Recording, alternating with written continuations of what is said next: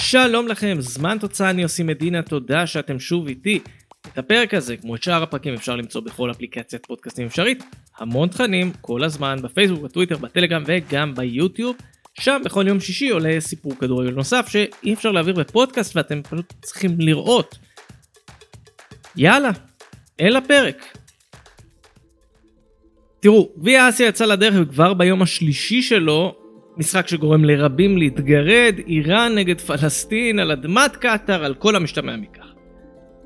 ערוץ הספורט, בעלי זכויות השידור בארץ, החליטו לדלג על המשחק הזה. החלטה שלהם הם באמת לא הבעיה שלי, לפחות לא בנושא הספציפי הזה.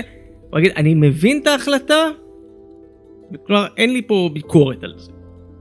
העניין הוא שמשחק כזה או סיקור של נבחרת פלסטין תמיד יביאו את התגובות האוטומטיות, בטח בתקופה כזאת. אז את הדקות הקרובות אני הולך להקדיש לכל אותם מבקרים או אנשים שחושבים שצריך להחרים או להתעלם מזה. אז בואו ניקח רגע, אם אתם שומעים ברקע יש כזה רעשים, זה בטח כל מי שבורח ולא רוצה לשמוע והולך להקדיש זמן ללכלך עליי ברשתות החברתיות. מי שנשאר ופתוח להקשיב, בואו נתחיל, מבטיח לכם שזה לא מה שאתם חושבים. יש לא מעט מחקרים לאורך השנים של סוציולוגים, חוקרי תקשורת, חוקרי יחסים בינלאומיים שכולם מנסים להסביר איך תרבות פופולרית על כל סוגיה וגווניה יכולה להיות חלק מניהול של יחסים דיפלומטיים. אחד הדברים המעניינים זה שברגע שיש שני צדדים שביניהם יש סכסוך, ההתייחסות לצד השני תהיה בהיבטים פוליטיים, ביטחוניים, מדיניים, מעט מאוד בהקשר תרבותי. למה? כי ברגע שאני מתייחס להקשר תרבותי, אני כאילו מייחס לצד השני תכונות אנושיות. הוא בדיוק כמוני, הוא נהנה ממוזיקה, הוא צופה בכדורגל. הוא רגיל. האם אני מתייחס לנבחרת פלסטין כי אני רואה בהם אנשים נורמליים? בוא נגיד שאחרי השבעה באוקטובר יש לי את העניינים שלי איתם ואת הדעות שלי וזה לא שונה מהותית מרוב אזרחי מדינת ישראל.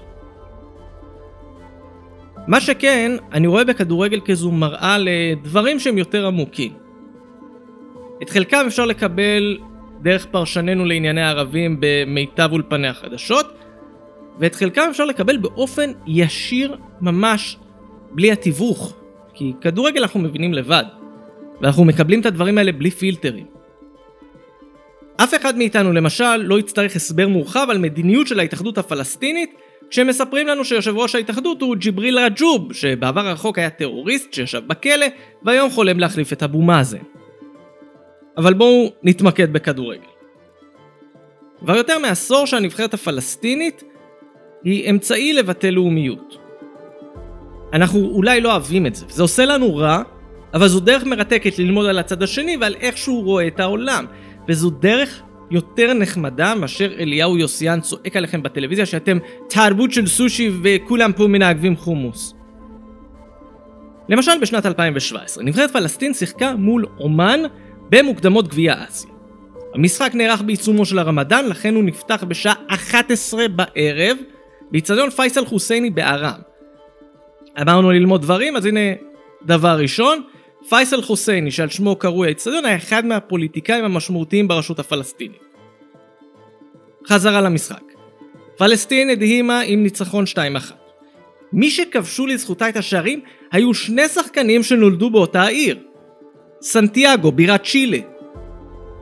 ג'ונתן קנטיאנה עוד מסתובב עם השם הזה, אבל הכובש השני, ישיר פינטו, הפך בנבחרת פלסטין ליאסר איסלאמי. מרוב התרגשות, השדר פתח בנאום על האחדות הפלסטינית. בתוך name dropping של ערים כמו רמאללה, חברון ועזה, נכנסו גם אום אל פחם ושפרעם. שתי ערים מהן הגיעו שחקנים לנבחרת. מבחינת הפלסטינים האחדות היא גם בעם הפלסטינים פה ואלו שמעבר לגדר שמחליטים להתאחד. אין את זה בצורה יותר גלויה. לפני הטורניר הנוכחי, אחד מחשבונות הסושיאל המובילים שמסקר את נבחרת פלסטין עשה מיפוי של כל שחקני הסגל בגביע אסיה. למרות שבין השחקנים יש מי שלא נולד בין הירדן לים, הרבה מאוד נכנסו פנימה. כן, כמובן, המפה הייתה בין הירדן לים, יש פה רק מדינה אחת לפי אותה מפה, והיו כל מיני סימונים מעניינים. למשל מספר 4, יאסר חמד סומן כמי שהגיע מבית חנון ברצועה, למרות שהוא עצמו בכלל נולד בספרד ורק אבא שלו מגיע משם. גם מספר 15, מישל טרמיני, יליד שוודיה. באמת שוודיה אגב. הוא סומן כמי שהגיע ממג'ל קרום עמוק בתוך גבולות ישראל. אחד המעניינים ברשימה הוא השוער עמר קדורה, הוא נולד בשוודיה, אבל הסימון שלו היה במקום שגם אני הייתי צריך קצת לגרד בראש כדי להבין את הנקודה. הוא סומן כמי שהגיע מכפר בשם חיטין, זה כפר שהיה קיים ליד טבריה ונמחק מהמפה אחרי מלחמת העצמאות. כמובן שאותו חשבון פלסטיני לא מזכיר את זה שחלק גדול מתושבי הכפר התפזרו ביישובים ערביים באזור והם אזרחי ישראל, או זה שחלק מתושבי הכפר הערבי היו מעורבים בטבח בטבריה ב-1938, יכול להיות כי זה לא מסתדר עם הלו"ז של הכיבוש, אתם יודעים? אז לא, נבחרת פלסטין לא מפחידה אותי. גם לצפות במשחקים שלה לא אומר שעכשיו אני בענייני נורמליזציה או הקמה של איזושהי ישות.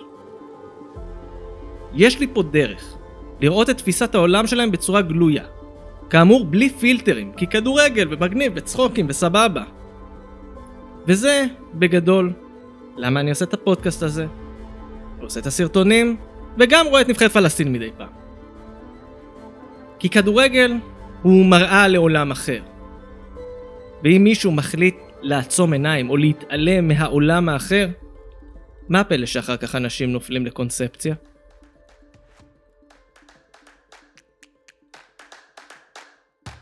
אז זה היה עוד פרק של זמן תוצאה, אני עושים מדינה, תודה שהייתם איתי. כאמור, אנחנו בכל אפליקציית פודקאסטים, בפייסבוק, בטוויטר, בטלגרם וביוטיוב.